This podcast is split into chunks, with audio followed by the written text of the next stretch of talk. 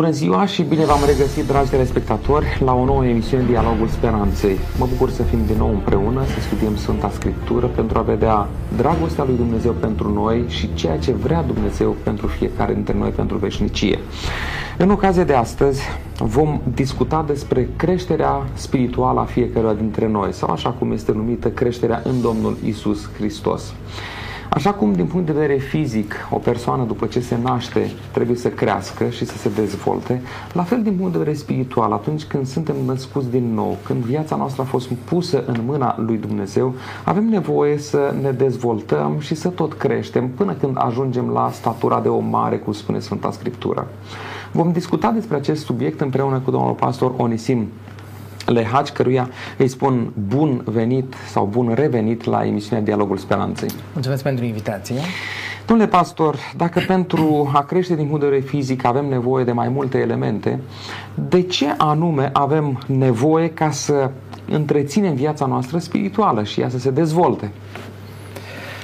Vedeți, uh, spiritualitatea unui om, viața, viața spirituală, care are o dimensiune aparte, specială, este dată și ea de niște, niște legi. Există anumite lucruri pe care trebuie să le facem pentru a, a crește în procesul acesta. Adică există uh, o, un progres uh, despre care vorbește Scriptura și Domnul Isus Hristos uh, vorbește foarte mult despre această creștere și la un moment dat vorbește în Matei la capitolul 4 cu versetul 4 omul nu trăiește numai cu pâine. Adică, vedeți, uh, face o analogie și la viața noastră fizică, nu? Noi trăim cu pâine, nu mâncăm numai pâine. Chiar dacă în situațiile de astăzi să cam, uh, să cam scumpit și pâinea și până la urmă uh, e important, e foarte importantă și pâinea, ci cu orice cuvânt care iese din gura lui Dumnezeu. Deci pentru viața spirituală există cuvântul lui Dumnezeu care ne ajută să trăim. Deci nu există viață spirituală dacă nu, nu ne hrănim din acest cuvânt. Deci așa cum mâncăm, pentru că analogia este cu, cu hrana, cu uh, viața noastră fizică, și viața spirituală are nevoie de o pâine. Și metaforic aici este vorbită, este, este amintită și este uh, sugerată pâinea vieții, nu? Cuvântul lui Dumnezeu care ne ajută să creștem, să ne dezvoltăm, să fim alte persoane. Dacă nu, nu folosim cuvântul lui Dumnezeu și nu ne hrănim, se vede diferența. Nu avem o viață, suntem subnutriți. Adică să, ved, să văd lipsuri în viața noastră. Dacă ne hrănim însă cuvântul lui Dumnezeu zilnic, pentru că, vedeți, analogia este pâine, nu mănânci numai o dată pe lună, mănânci în fiecare zi pâine. Deci așa ar trebui ca și cuvântul lui Dumnezeu să fie hrana noastră zilnică, adică să, să, să hrănim viața noastră spirituală continuu din acest cuvânt. Da, când uh, spuneați că noi trebuie să ne hrănim zilnic, altfel se cunoaște dacă nu facem lucrul acesta, mi-am adus aminte de un mare violonist care, fiind întrebat ce se întâmplă dacă nu exersează, dacă nu, nu cântă la vioară și spunea dacă nu cânt o zi, cunosc eu, dacă nu când două zile nu fac exerciții la vioară, vor cunoaște specialiștii și dacă nu când de la trei zile mai departe, vor cunoaște, va, va cunoaște orice om, chiar dacă nu e specialist în domeniu. Același lucru se întâmplă și din punct de vedere spiritual. Când întrerupem relația cu Dumnezeu și ne mai hrănim din cuvântul lui Dumnezeu, se vede. Haideți să mergem mai departe.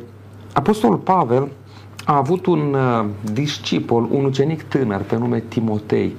În direcția aceasta i-a dat un sfat deosebit ce anume a spus uh, Apostolul Pavel lui Timotei? Uh,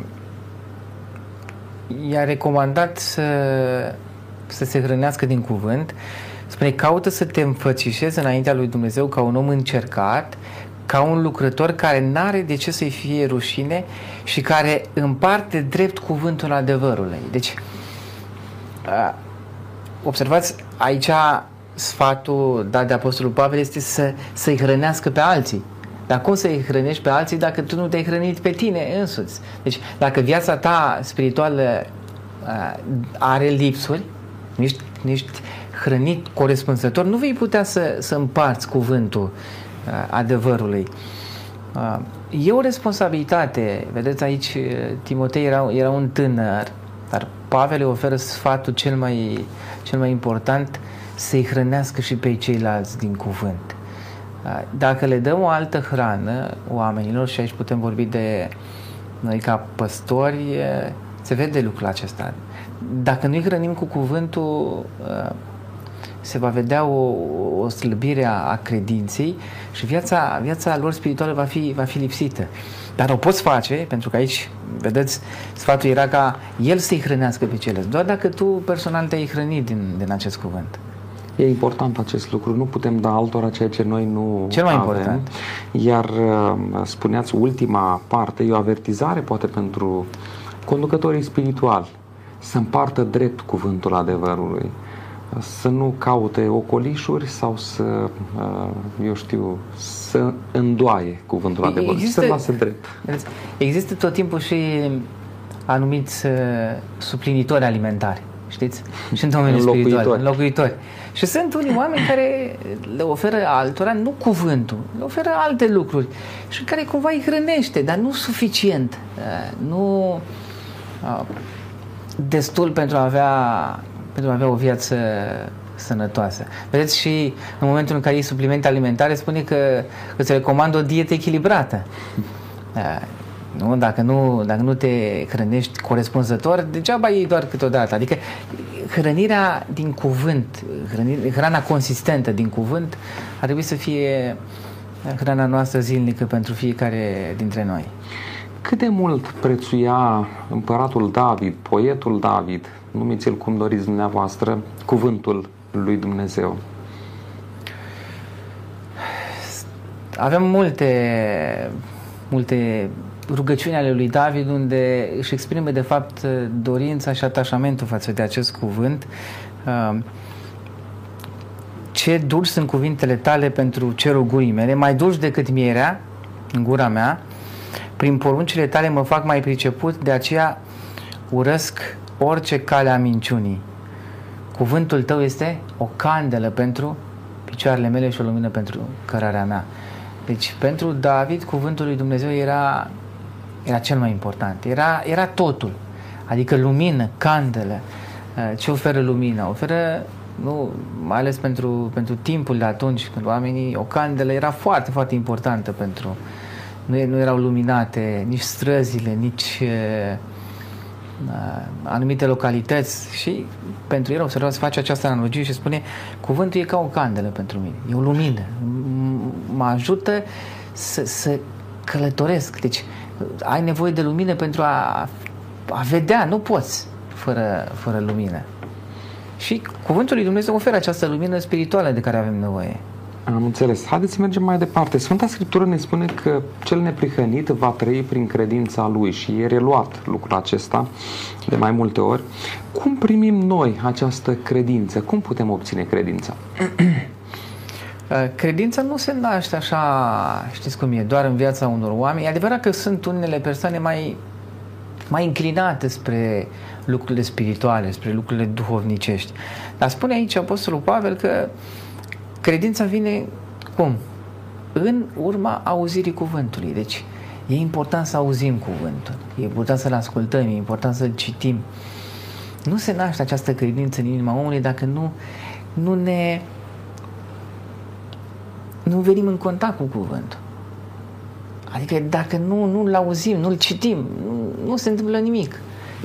E, e foarte important să, să venim în contact cu acest cuvânt. Să studiem. Am riguros. Înțeles. De aceea trebuie să avem fiecare, în, în casa noastră, fiecare creștin să aibă Sfânta Scriptură, să o citească, să o citească cu zilnic. rugăciune, zilnic, în așa fel încât să-și rănească sufletul. Uh, ce efort este necesar din partea noastră pentru a uh, înțelege lucrurile atunci când citim, le citim din Sfânta Scriptură și ce trebuie să facem cu ceea ce aflăm. Pentru că uneori citim multe lucruri din Sfânta Scriptură, însă rămânem la fel, viața noastră rămâne la fel. În primul rând, vedeți, când vine vorba despre înțelegerea cuvântului, Scriptura ne spune și înțeleptul Solomon vorbește despre faptul că ar trebui să-i cerem lui Dumnezeu o, o înțelepciune specială. Cuvântul lui Dumnezeu nu poate să fie înțeles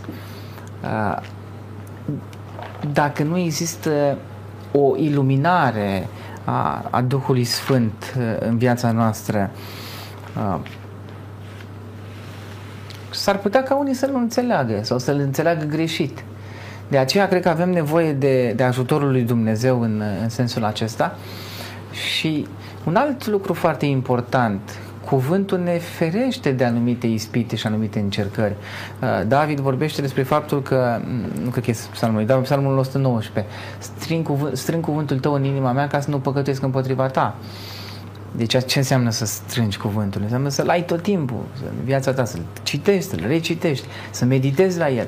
Pentru că cuvântul te ferește de a păcătui.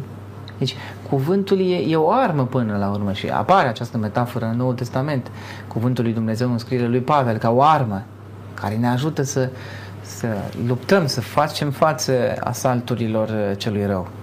Ați spus să adunăm cuvântul în inima noastră, însă atunci când citim și vedem că între idealul prezentat de cuvântul lui Dumnezeu și viața noastră sunt diferențe, ce ar trebui să facem noi? Cred că e important să fim împlinitori ai cuvântului uh, și nu doar ascultători, pentru că asta ne spune Iacov în capitolul 1 cu versetul 12 uh, și Iacov e foarte interesat de, de fapte, de ceea ce, de rezultat.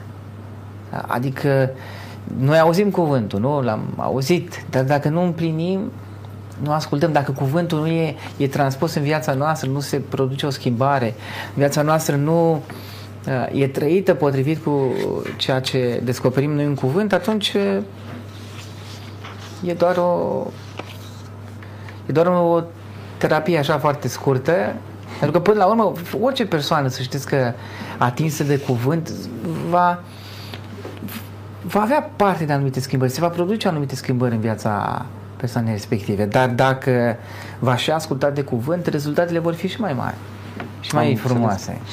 Dragii mei, trecem la un alt uh, capitol din domeniul acesta al creșterii spirituale, dacă până acum am vorbit despre hrana necesară creșterii noastre și Dumnezeu să ajute ca fiecare dintre noi să citim zilnic din cuvântul Său, iar ceea ce citim să împlinim cu ajutorul Lui.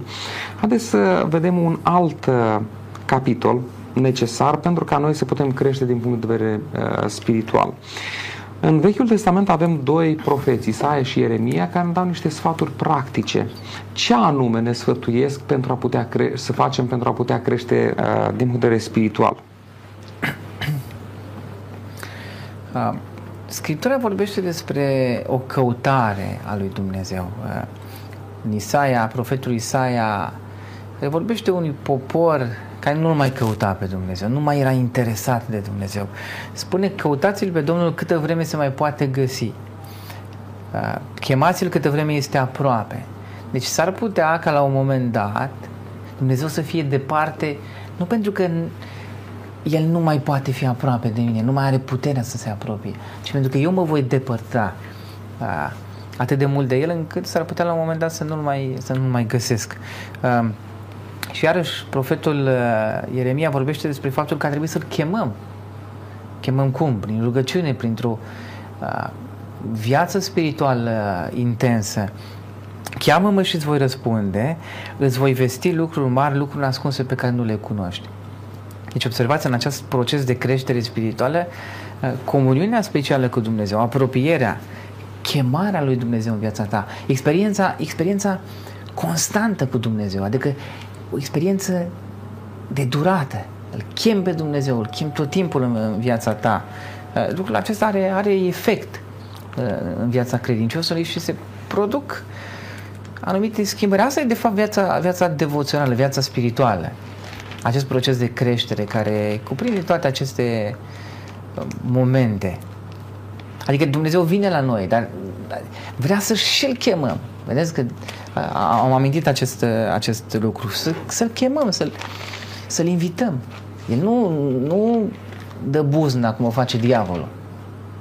Ne țin cont de libertatea noastră. El vrea să-l chemăm, să, să-l implicăm în viața noastră, să facă parte din, din viața și din familiile noastre. Da, e interesant ceea ce spuneți că Dumnezeu își dorește o relație apropiată cu noi oamenii, cu cei credincioși. Foarte apropiată. Numai că El nu forțează relația aceasta.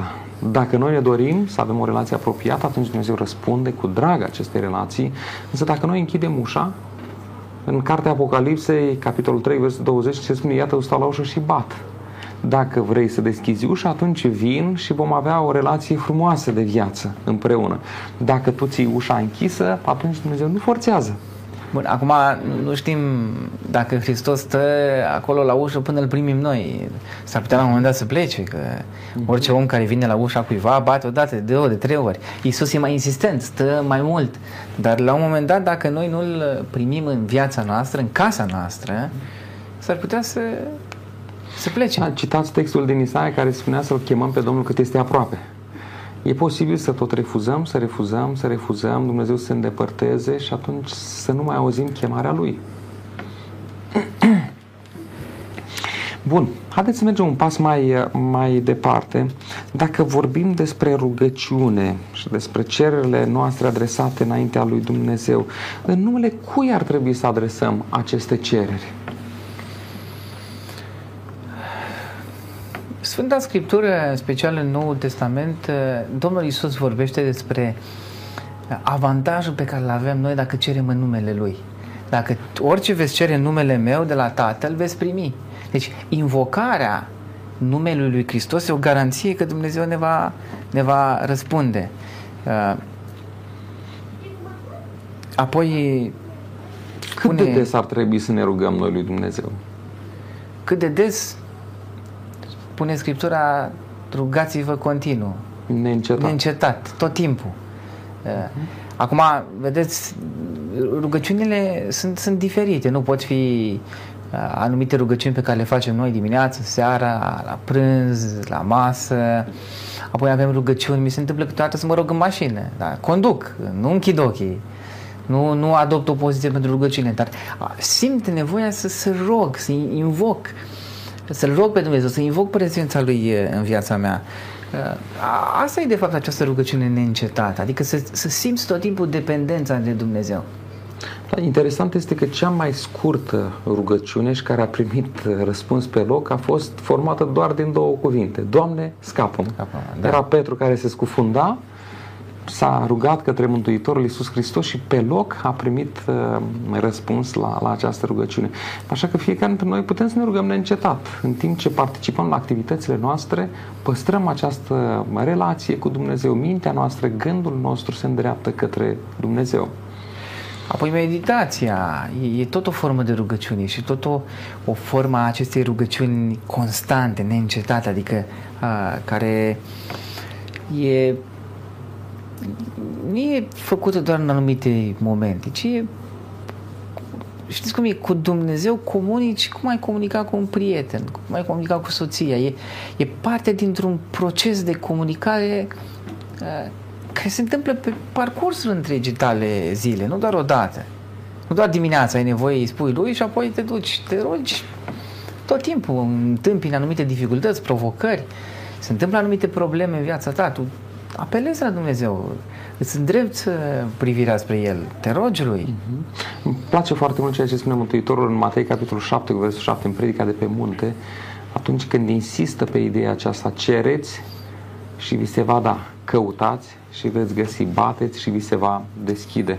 M-aș bucura ca noi creștinii să uh, apelăm mai mult la Dumnezeu, și vedeți... Din nefericire, apelăm la Dumnezeu ca ultimă instanță. După ce am încercat noi să rezolvăm lucrurile și n-am mers într-o parte sau într-alta, hai să vedem dacă se poate ceva și la Dumnezeu. Poftim. Și Dumnezeu ne promite aici că în momentul în care cerem, ni se va da. În momentul în care căutăm, ni se va uh, răspunde. Adică vom găsi lucrurile pe care le căutăm. Uh, e o promisiune aici pe care o face Hristos pentru a ne încuraja să să avem o viață de rugăciune, o viață devoțională de rugăciune. Da. Haideți să mergem mai departe. Ca Dumnezeu să răspundă la cererile noastre, e nevoie să îndeplinim anumite condiții și dacă da, care sunt aceste condiții? Dumnezeu răspunde la fiecare rugăciune pe care o facem noi, dar așa cum consideră El că este cel mai bine. Uh, vedeți, de ce Dumnezeu ne cere să insistăm în rugăciune? De, insistența e descrisă aici în Scriptură de mai multe ori cu toată stăruința. socială cu credință, cu insistență. Această insistență, de fapt, nu e pentru a-L convinge pe Dumnezeu. Îl apucăm mai mult pe Dumnezeu, insistăm mai mult și El ne va răspunde. Că, ca să scape de noi. Nu. Insistența, știți ce ne ajută? Ne ajută pe noi.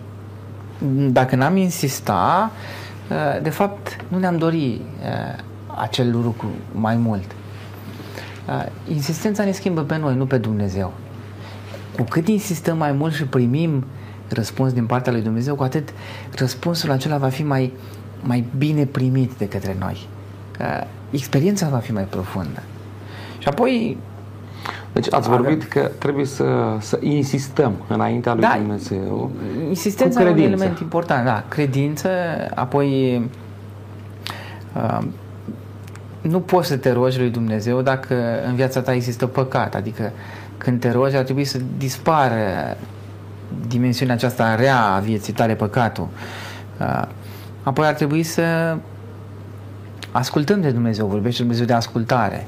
Dacă noi nu, nu îndeplinim această condiție, acest criteriu al ascultării, credeți că Dumnezeu răspunde răspunde și păcătosului. Dumnezeu răspunde celui mai rău păcătos, dar răspunsul pe care îl dă Dumnezeu în momentul acela e diferit de răspunsul pe care l-ar da unui om care îndeplinește toate, toate cerințele, toate criteriile acestea. Uh, s-ar putea ca rugăciunea făcută de, de anumite persoane să fie pentru ei doar o, o formalitate, doar o formă. Și atunci Dumnezeu nu poate să răspundă unei astfel de rugăciuni, chiar dacă poate că deodată o face. Dumnezeu e mai bun decât noi. Bun, întreb un lucru. Dacă eu mă rog pentru un lucru și nu-i după voia lui Dumnezeu, oare va fi ascultată rugăciunea aceea? Vedeți, Dumnezeu, Domnul Iisus Hristos ne spune să ne rugăm și în rugăciunea Tatăl nostru să se facă voia ta. Adică e important în momentul în care ne rugăm să înțelegem că s-ar putea ca lucru pe care îl dorim noi atât de mult să nu fie cel mai bun pentru noi. De aceea e foarte important să fim dispuși Tocmai acceptarea voii lui Dumnezeu în viața ta e foarte importantă. E foarte important să plecăm de la această premiză, că noi ne dorim mai mult ca să se întâmple voia lui Dumnezeu în viața noastră decât voia, voia noastră, voia personală. De exemplu, dacă Dumnezeu spune să nu furi și cineva se roagă, Doamne, ajută-mă să fur. Păi, probabil că sunt persoane. O asemenea rugăciune? nu nu va fi ascultată. Acum, dacă omul respectiv a furat, poți să spună, domnule, dar pe mine Dumnezeu m-a ascultat, că a reușit să fur. Uh, nu tot ce ni se întâmplă nouă este și rezultatul ascultării rugăciunilor noastre. Da. Un ultim lucru aș vrea să întreb aici, tot la condițiile pentru care, uh, condițiile necesare ca rugăciunea noastră să fie ascultată. Uh, dacă eu nu vreau să iert pe cei, pe care, cei care mi-au greșit, ascultă Dumnezeu rugăciunea unui om care nu iartă? Scriptura ne spune să iertăm uh, greșelile aproapelui nostru, greșiților noștri, așa cum ne vorbește Scriptura. Cum pot să cer eu iertare de la Dumnezeu dacă nu sunt capabil, nu vreau să iert? Pentru că, până la urmă, sunt persoane care nu vor să ierte. Nu poți. E o condiție. E o condiție esențială să oferi iertare. Pentru că altfel nu poți să beneficiezi iertare.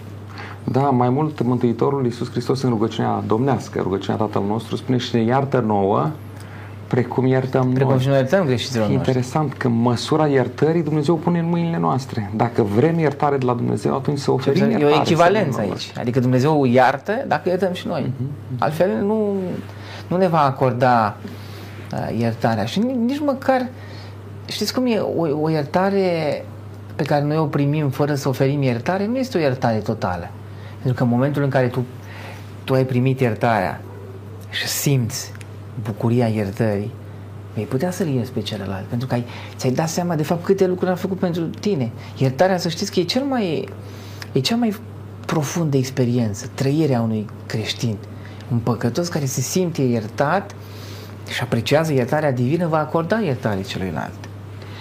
Am înțeles. Haideți să facem o scurtă recapitulare. Ca rugăciunile noastre să fie ascultate, avem nevoie de perseverență, să ne rugăm, să nu încetăm să ne rugăm. Da. Trebuie să ne rugăm cu credință. Mântuitorul spunea să credeți că ați și primit.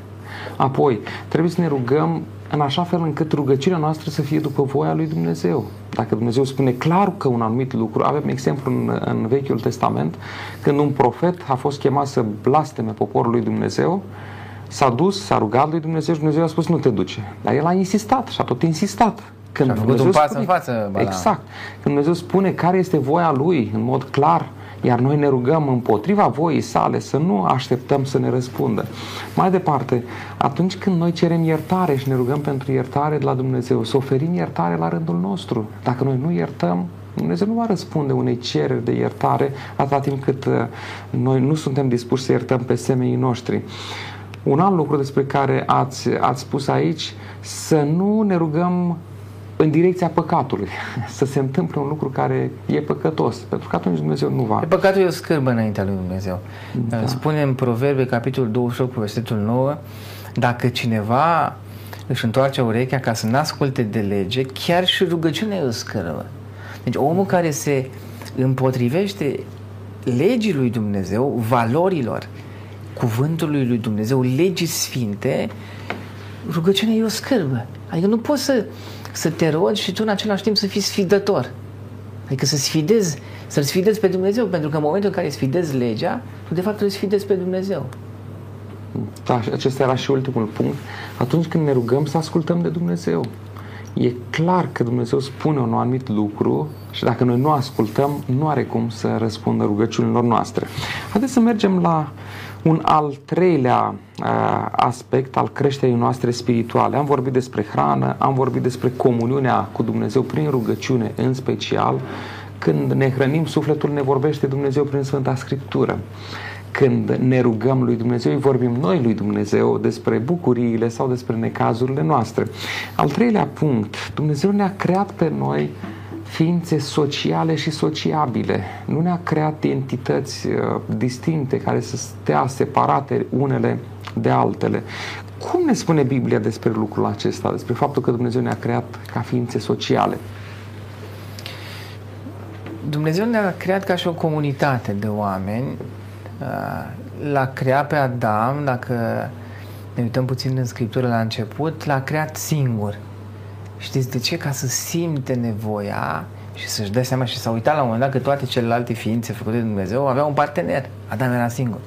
Și în momentul în care a simțit Adam nevoia, i-a creat-o pe Eva. Apoi, comunitatea din dacă ne uităm în Scriptură, de fiecare dată a existat un popor, o comunitate de oameni care au fost aproape de Dumnezeu. Ei au fost numiți copiii lui Dumnezeu. Și avem câteva texte în Scriptură care ne vorbesc despre faptul că nu putem să să trăim doar noi, într-un un spirit egoist. Uh, spune în Roman, capitolul 14, cu versetul 7, în adevăr, niciunul din noi nu trăiește pentru sine. Și niciunul dintre noi nu moare pentru sine. Deci nu putem să trăim doar pentru noi trăim și pentru ceilalți. Există o, o colaborare, o uh, interschimbare. O... Să știți că noi colaborăm oameni, nu putem. Și în trafic. În trafic există o colaborare, există anumite reguli pe care le uh, ascultăm, le respectăm. respectăm cu toții, adică sunt uh, reguli care ne ajută să, să colaborăm. Uh, Hristos, de fapt, a, a, a fost într-o comunitate, a, a avut uh, o, o relație specială cu trei ucenici, deci grupul restrâns a fost de trei, apoi de 12, apoi de 70, a participat Hristos. Hristos a fost o ființă foarte sociabilă și a, a participat la nuntă, a participat la anumite întâlniri, la mese, anumite petreceri, în, în conformitate cu principiile pe care le-a avut. Adică Hristos nu, nu s-a dus la anumite întâlniri unde unde erau încălcate eh, anumite legi ale lui Dumnezeu, dar a fost și alături de păcătoși, adică el a Hristos e exemplu suprem de, de, de ființă care ne arată să, cum ar trebui să fim noi, să fim ființe sociabile. Hristos a creat o comunitate de oameni. Creștinismul e Am înțeles. Dumnezeu nu ne-a creat să fim singuri, să stăm nu. undeva ca niște insule separate, ci din contră Dumnezeu a creat aceste relații sau legături sociale. Iar atunci când noi comunicăm unii cu ceilalți și mai ales atunci când împărtășim aceleași valori creștine unii cu ceilalți, aceasta ne ajută să creștem din punct de vedere spiritual. Aș menționa un lucru, a fost la sinagogă Hristos, în fiecare sabat, spune că a venit în da, Nazaret. Ajungem și la Mântuitorul în data da. când vorbim uh, ceva mai mult despre noi. Atunci când uh, suntem într-o comunitate socială și avem și aceleași valori creștine pe care le împărtășim, ne ajutăm unul pe celălalt să ne ridicăm în credință, cum spune iarăși Sfânta Scriptură, să creștem din punct de vedere, de vedere spiritual. Haideți acum să aprofundăm ceea ce ați început dumneavoastră deja, să spuneți despre Mântuitorul Iisus Hristos. De unde știm din Sfânta Scriptură că a fost sociabil, că i-a plăcut întâlnirea și relaționarea cu ceilalți oameni? Uitați-vă că îi plăcea de fiecare dată să fie mulțimi de oameni. Uh-huh. Uh, și nu doar atât.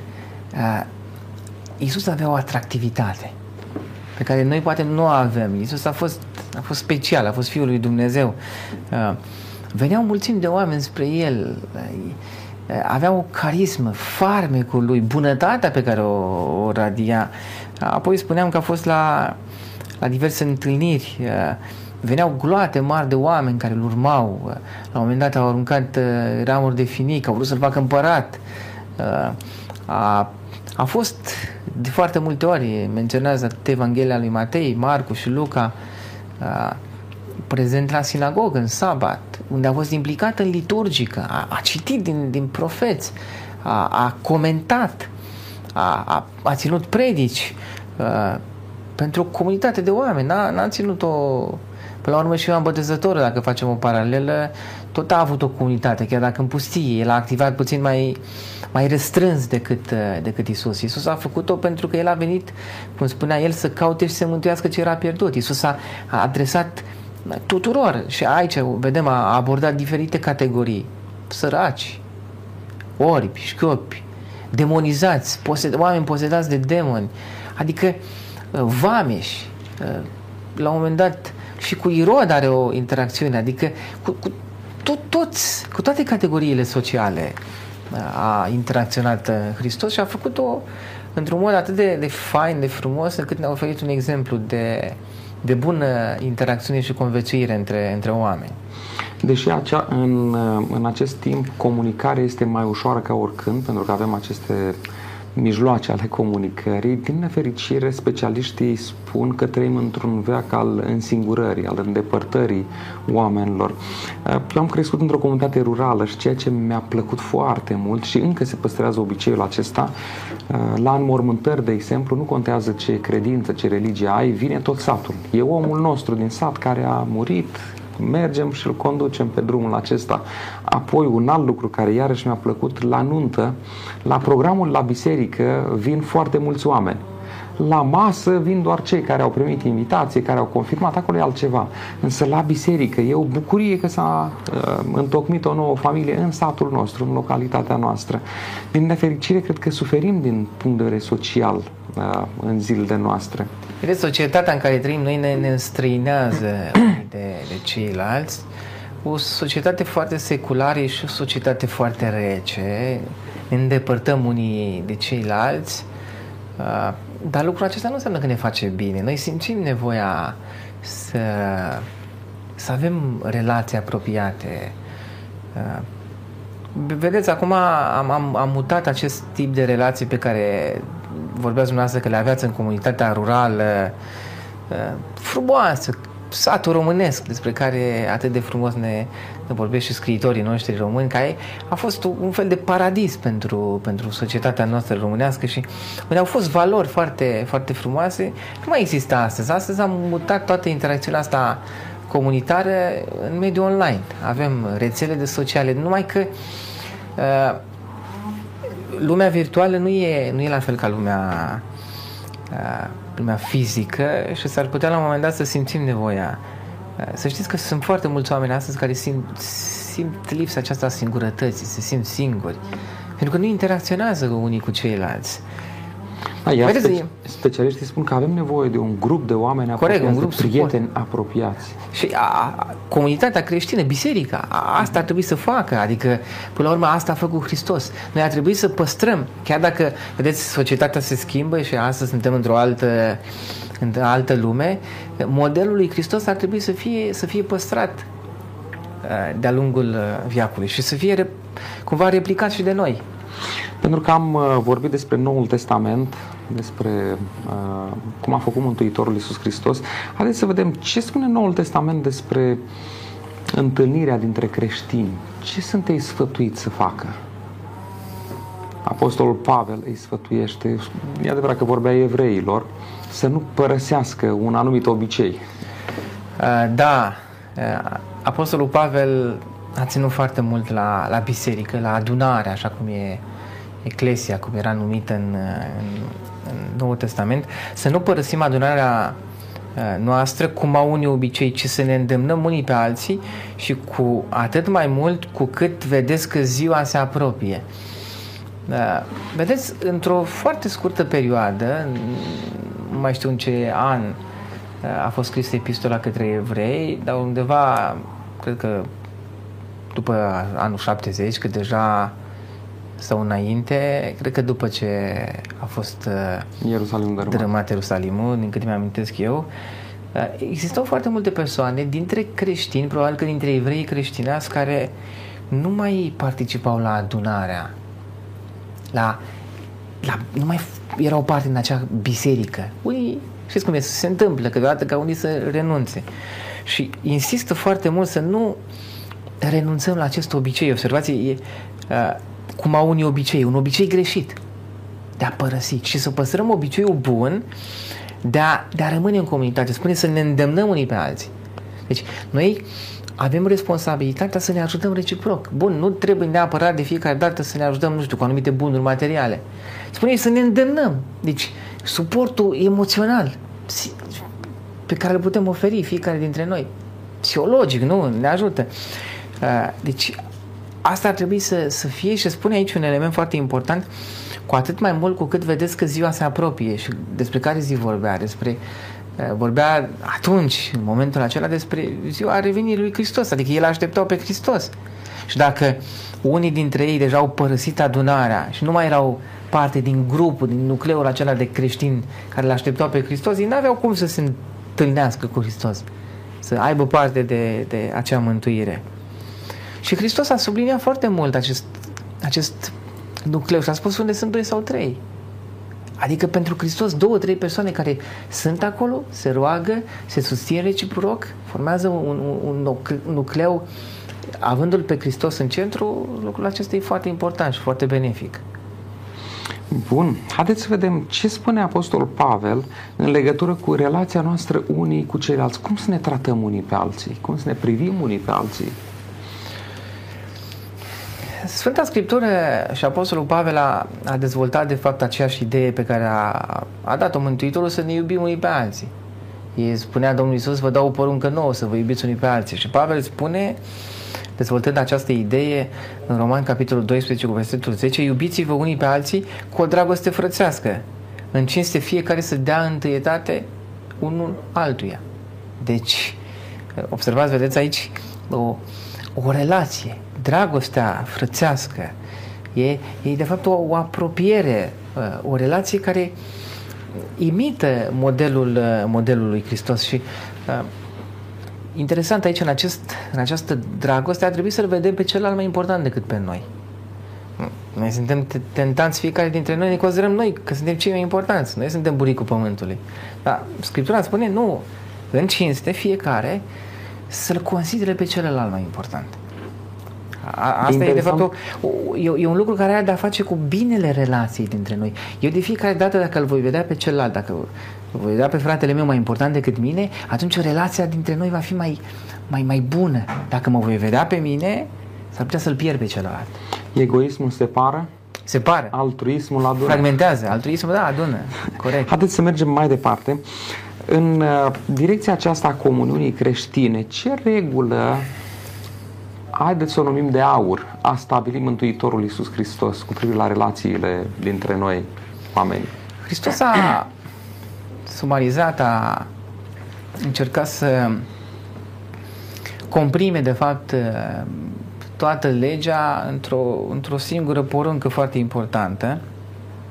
Să știți că principiul acesta există și la alte popoare, pentru că e, o, e un lucru care apare din interacțiunea dintre noi. Spune așa, iubiți uh, uh, tot ce voi să vă facă vouă oamenilor, spunea Domnul Isus Hristos în Matei capitolul 7, faceți, faceți-le și voi la fel, căci în aceasta sunt cuprinse legea și prorocii. Deci el sumarizează toată legea, toate valorile, toți prorocii, tot ce au spus premergătorii lui, înaintașii, în aceste două, două porunci. Tot ce doriți ca să vă facă vouă oamenilor, faceți voi, faceți-le voi la fel. Dacă voi faceți lucrul acesta, lucrurile bune oamenilor, și ei la rândul lor, deci aici e o, e o lege a relației. Dacă eu fac bine celuilalt, și el îmi va face bine. Să știți că binele are o influență foarte uh, puternică. E, e ca un magnet. În momentul în care eu fac bine celuilalt și împlinesc de fapt această poruncă, acest principiu despre care vorbește Hristos, uh, și celălalt îmi va face bine. Și dacă eu urmăresc binele celuilalt, în felul acesta se va schimba și societatea din, din jurul nostru. Da, interesant că în timpul nostru există o zicere în popor. Ce ție nu-ți place, altuia nu-i face. Care cumva e o zi, e, oare, e oarecum o copie, însă e o copie negativistă. Nu te îndeamnă să faci bine. Să faci rău. Nu faci rău, pentru că ție nu-ți place. În schimb, Mântuitorul Iisus Hristos spunea fă binele, pentru că ție îți place să ți se facă bine, de aceea fă și tu bine celor din jurul tău. Și aș Dumnezeu să aplicăm relația aceasta, în așa, uh, să aplicăm lucrul acesta în, în relațiile noastre, în așa fel încât să avem relații uh, bune unii cu ceilalți. Mergem la ultimul aspect al creșterii spirituale, un ultim capitol, și anume exercițiu spiritual. Dacă din punct de vedere fizic avem nevoie de mișcare, de exercițiu fizic pentru a ne dezvolta și din punct de vedere, din punct de vedere spiritual avem nevoie de lucrul acesta. Care a fost misiunea Domnului Hristos pe acest pământ? De ce a venit El aici? A venit să-i recupereze pe oameni. Spune, spunea El de mai multe ori pentru că Fiul omului a venit să caute și să mântuiască ce era pierdut foarte interesant, a venit să-i ajute pe cei care nu mai aveau șanse, nu mai puteau să fie recuperați de, de structurile religioase din vremea aceea, că erau oameni care totuși se ocupau cu ajutorul păcătosului, dar probabil că mulți dintre ei n-au mai făcut-o. El a venit insistent și a spus să caut să-i mântuiesc pe cei pierduți, pe cei care au nevoie. Deci asta ar trebui să facem și noi, pentru că până la urmă Hristos și-a asumat această misiune, dar ne-a, ne-a transmis-o și nouă, să o facem și noi la rândul nostru. Am înțeles. Ce vor deveni creștinii care îl iubesc pe Domnul Isus și sunt un plus de Duhul Sfânt? Dacă Mântuitorul i-a căutat pe alții să-i apropie de Dumnezeu, creștinii cum se vor comporta? Creștinii îl vor imita pe Hristos. Spune Scriptura că în momentul în care creștinii vor primi o putere atunci când se va coborâ Duhul Sfânt, îmi veți fi martori în Ierusalim, în Samaria și până la marginile pământului. Deci, al mărturisi pe Hristos, asta înseamnă creștin. Creștin înseamnă să fii ca Hristos. Nu poți să fii altfel. Nu poți fi ca tine. Trebuie să fii ca Hristos. Să oferi mărturie uh, pentru Hristos. Și el a spus în celebra predică de pe munte să fiți lumina lumii. Adică a ridicat, a ridicat standardul atât de sus ne-a, ne oferit nouă responsabilitatea să influențăm pe ceilalți. A fi lumina lumii înseamnă să ai capacitatea să-i atragi pe ceilalți, cum a făcut-o Hristos, să-i luminezi pe oameni, să-i ajuți. Lumina, lumina e benefică, fără lumină lumina oferă uh, ajutor, oferă direcție. Cum ar trebui să trăiască viața de credință creștinii? Să stea cumva ascunși într-un loc sau în mod public să mărturisească. E adevărat, nu cu, uh, eu știu, îngânfare sau, ci cu umilință. Uh, ar trebui să mărturisim constant, spune Scriptura, dacă mărturisești cu gura ta pe Isus uh, și dacă crezi în inima ta că Dumnezeu l-a înviat din morți, vei fi mântuit. Deci observați, e o, e o responsabilitate al mărturisi pe Hristos. Să o faci nu, nu cu știți cum e, de multe ori noi încercăm să-L mărturisim pe Hristos, încercăm să-l, să-i, să-i convingem pe ceilalți, dar o facem cu foarte multă duritate. Sau nu facem cu atât de mult tact încât să-i câștigăm pe ceilalți.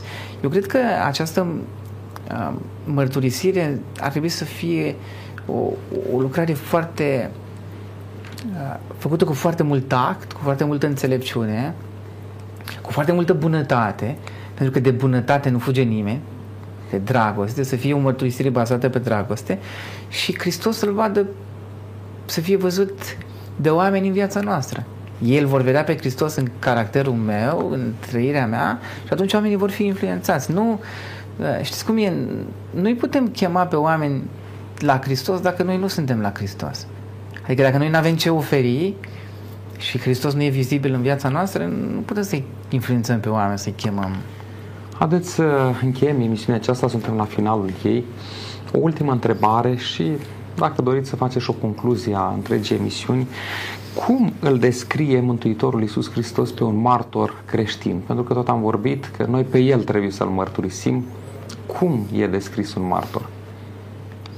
Uh, în Matei, la capitolul 5, în uh, predica de inaugurare, în momentul în care își prezintă de fapt toate valorile, un martor, un ucenic, așa e prezentat. Voi sunteți lumina lumii și oamenii n-aprind lumina să o pună sub obroc, ci o pun în sfeșnic și luminează tuturor celor din casă. Tot așa și lumina voastră să lumineze uh, înaintea oamenilor, ca ei să vadă ce? Faptele voastre bune și să-L slăvească pe Tatăl vostru care ești în ceruri. Deci, lumina, știți cum se transmite? Nu prin, știți, prin convingere, ci prin ceea ce văd oamenii la noi, prin faptele noastre bune, prin bunătatea pe care o arătăm, prin uh, uh, lucrurile frumoase pe care le facem pentru ei. Uh, eu cred că lumina are posibilitatea să câștige.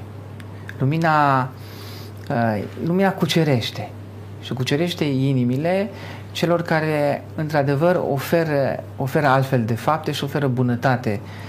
Oferă bunătatea lui Hristos. Asta găsim la Hristos. La Hristos nu găsim altceva decât bunătate pe care a reușit să o transmită tuturor uh, oamenilor și ar trebui să facem la fel, la fel ca El. Domnule pastor, mulțumesc pentru prezența în emisiune. Suntem la finalul acestei uh, ediții. Dragi uh, telespectatori, mă gândeam în timp ce domnul pastor vorbea despre lucrurile acestea la faptul că la început numele de creștin a fost dat în Antiohia și era oarecum un fel de poreclă. Oamenii care vorbeau despre Hristos, oamenii care trăiau așa cum a trăit Hristos și așa mai departe. M-aș bucura ca numele de creștin să fie și pentru noi o realitate nu doar un nume, ci viața noastră să reflecte uh, viața Domnului Isus Hristos, să trăim și noi așa cum a trăit, așa cum s-a manifestat Mântuitorul Isus Hristos. Am vorbit astăzi, astăzi despre creștere spirituală. Ce avem nevoie ca să putem să ne dezvoltăm din punct de vedere spiritual și spuneam în primul rând avem nevoie de hrană. Vă încurajez, dragi creștini, dragi prieteni, să citiți în fiecare zi Cuvântul lui Dumnezeu, iar ceea ce descoperiți acolo, trăiți în viața dumneavoastră. În al doilea rând, avem nevoie de comunicare sau comuniune cu Dumnezeu. Vă încurajez să vă rugați lui Dumnezeu și dimineața, și la amiază, și seara, și în timpul zilei, ori de câte ori aveți atât bucurii cât și necazuri, înălțați gândul către Dumnezeu în rugăciune. De asemenea, avem nevoie de comunicare socială unii cu ceilalți și m-aș bucura ca obiceiurile frumoase ale înaintașilor noștri să fie păstrate, acele de a ne aduna. Pe vremuri erau șezători, erau alte ocazii când oamenii discutau, socializau, iar lucrul acesta îi făcea să fie bine, să fie sănătoși. Din punct de vedere creștin, avem biserica, locul în care ne adunăm, să ne întâlnim cu Dumnezeu, dar și unii cu alții. Haideți să nu părăsim obiceiul de a ne întâlni în biserică, unii cu alții și cu Dumnezeu. Și în final, haideți să mărturisim înainte înainte semenilor noștri credința pe care o avem. Să o mărturisim nu doar prin vorbe, ci să o mărturisim prin viața noastră de fiecare zi, în așa fel încât cei din jurul nostru să vadă caracterul Mântuitorului Iisus Hristos descoperit în viața noastră. Dumnezeu să ajute ca fiecare dintre noi să creștem din punct de vedere spiritual, în așa fel încât în caracter să ne asemănăm cu Mântuitorul Iisus Hristos. Dumnezeu să binecuvânteze pe fiecare dintre noi. Până data viitoare, la revedere!